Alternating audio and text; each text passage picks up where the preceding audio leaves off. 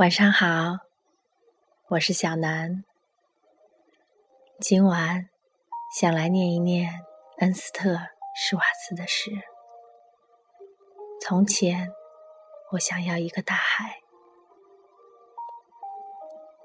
从前，我想要一个大海，或至少一个湖泊，为了要宣泄我小小的痛苦。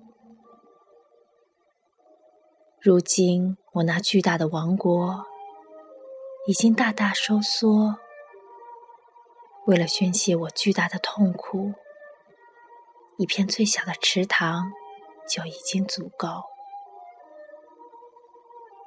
人到了老年，慢慢学会了容易，一潭小小的水池就容得下痛苦的海洋。